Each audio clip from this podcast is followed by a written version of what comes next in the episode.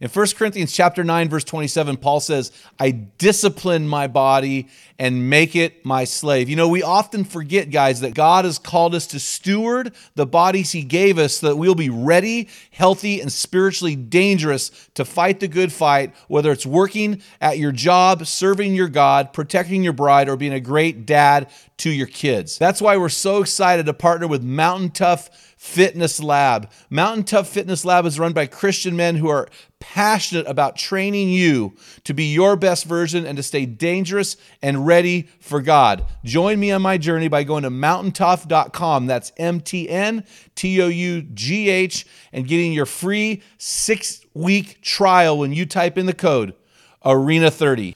You won't be disappointed. Stay dangerous. Man, we're 12 days away from Christmas do you know how you're going to lead your family closer to Christ with all the distractions of money and presents and lights and candy and movies and all these things? If you are wanting to lead your family well, the 12 days leading up to Christmas, hang on. This podcast episode is for you.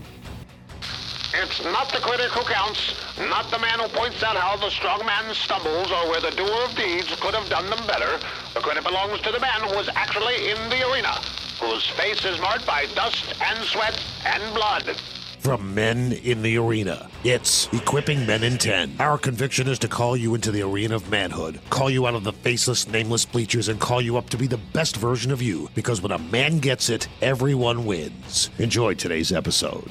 Men in the Arena Army, we salute you. Hey guys, thanks for listening to another episode of Men in the Arena podcast. This is Equipping Men in 10, and I'm Jim Ramos, your host and guide for this show, leading you to become the best version of yourself in that stress bubble of life and beyond. Thank you for being a part of Spotify's number one podcast for Christian men. We've been uploading a series of videos helping men lead their family well at Christmas. And I thought, you know, we've got thousands of people on TikTok and thousands of people on Instagram, but we need to bring these teaching moments to you guys on our podcast. So, what I've done is we've got this episode called The 12 Days of Christmas, and I'm giving you 12 things that you can do, 12 just ideas. All these are ideas that you can do to lead your family closer to Jesus at Christmas. Let's just jump on into this, guys. So, let's start with the 12th day of Christmas. The 12th day of Christmas is this I want you to answer this question what am I doing to lead my family closer to Jesus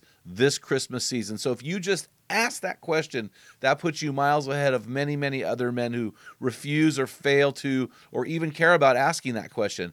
So ask the question, what are you going to do? And if you have an answer, man, stick around because this number 11 is for you. So day 11 of Christmas is this. Look at that nativity scene in your living room or go into Walmart or go somewhere that has a nativity scene and look at that nativity scene with your kids and ask your kids this question What is wrong with this nativity scene? And you can pull out Matthew chapter 2, verses 1 through 9. You can pull, pull out Luke chapter 2. And whether you're in a store or whether in your living room or whether you are, are driving by someone's yard and they've got a nativity scene, ask them to identify what is wrong with the nativity scene. Here's the first thing you may notice almost every nativity scene I've ever seen has uh, three kings, three wise men, three magi, three something, and they have three gifts: gold, frankincense, and myrrh. So, the first thing I want to share you share with you is the Bible never says that there are three wise men. It only says there were three gifts. For these wise men to travel from, let's say, Persia all the way to Jerusalem, where Jesus was at the time, for them to do that would have taken months and months and months. There were probably many, many camels and many uh, people to make this journey. So, and the other thing is this they didn't show up at the birth of Jesus. Matthew chapter 2 says they showed up when he was a child. So they probably might have seen the star uh, when he was born, but they followed and they followed it for uh, months and months until they came to Jesus. In fact, so long, in fact, that he was a child at the time. Okay, number 10 is this. So in Luke chapter 3, verse 36, we see the lineage of Jesus uh, after his birth. And it says that he is in the line of Noah's son Shem. So Noah had three sons Shem, Ham, and Japheth. And Shem in Hebrew means dusky, so dark. So Jesus was dark. He was a man of color. Mary and Joseph were dark. They were people of color. So when you look at the manger scene, if you see this cute little white couple with a baby, you know that's that's a one-off. That's a um, uh, Western uh, view of the nativity. And it's a great teaching point for your kids, right? So, number nine is this. This is something that we've done in the years past, and this is really fun. This is so fun for your kids to do to teach your children to be giving at Christmas, to represent Jesus who came as a gift to us. We like to go to a restaurant and we like to introduce ourselves to the waitress and and uh, order a, a, meal as a family and then at the end of the night we like to tip the waitress hundred dollars or not hundred dollars a hundred percent tip so if the bill's uh, you know $95, we tip her $95. And we just love to watch the look on her face or his face when they see they've been given a 100% tip. Man, that is, or if you have three kids, do three 100% tips in three different places. It's just a great way, again, a great teachable lesson for your kids. Number eight is this is a this is a simple simple thing, and we did we've done this every year since the kids were little, and now as, as adults, my still children still do this. We read the Christmas story in Luke chapter two. It started off my wife and I reading it to my kids, and then my kids and us would read it together, and then my children would all read it, and we would listen, and now they're reading it to their family. So it's a pretty cool thing. Number seven is this attend a Christmas Eve service. This year, Christmas falls on the 25th. So you can attend a Christmas Eve service, or you can attend a Christmas morning service, or you can attend both. But it's a great opportunity to tell the children or the, your children that Jesus is the most important figure at Christmas. So, number six is this find a, a, a less fortunate people group and serve them.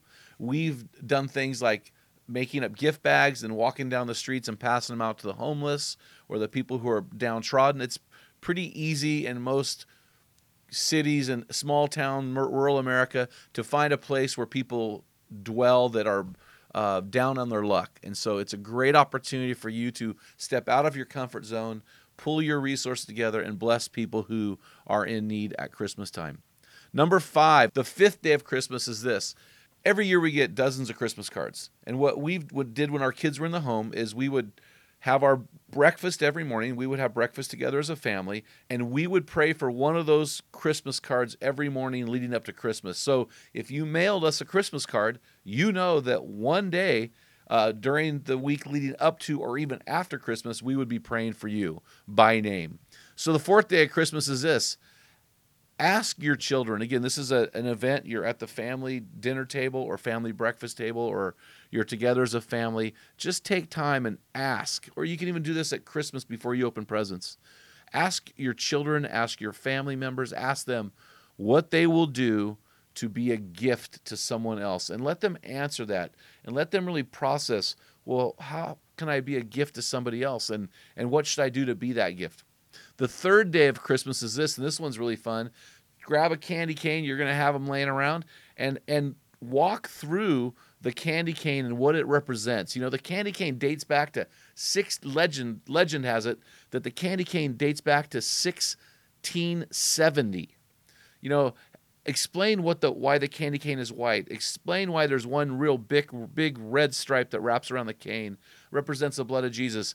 Uh, explain to them why there are three smaller um, red lines that wrap around the cane. That represents the Trinity. Explain to them why there's a shepherd's, why there's a J in it, obviously, that represents Jesus, and it also represents the shepherd's staff, that Jesus is our great shepherd.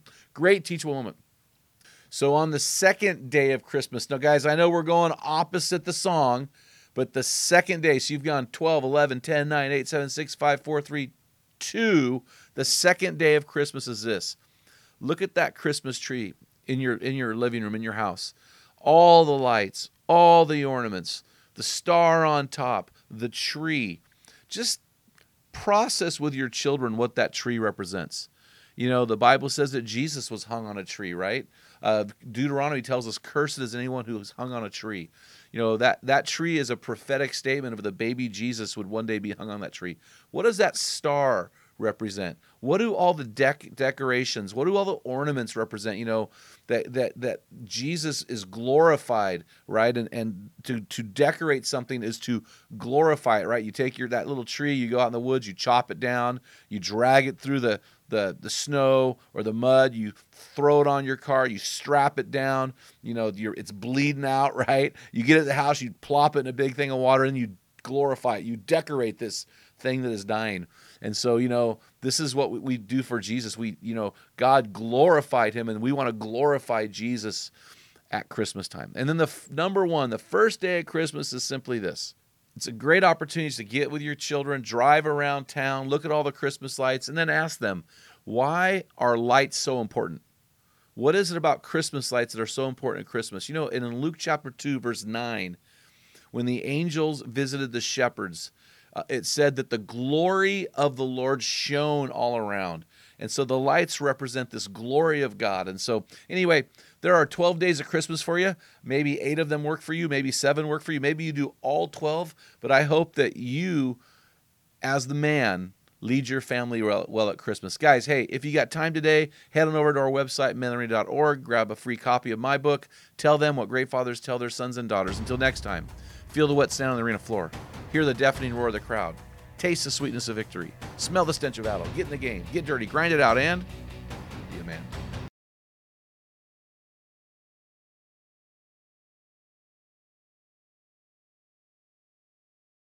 What type of dad are you? Guys, in my 35 years of ministry, I've noticed that guys basically fall into two categories. And in those categories, there are four types of dad or four phases that you pass through as a dad. We just dropped an amazing quiz to help you discover what type of dad you are. Find out what type of father you are and get our custom resources fit to meet the needs and the questions you are asking. Head on over to menarena.org. Join 20,000 men from around the world and find out the type of dad you are.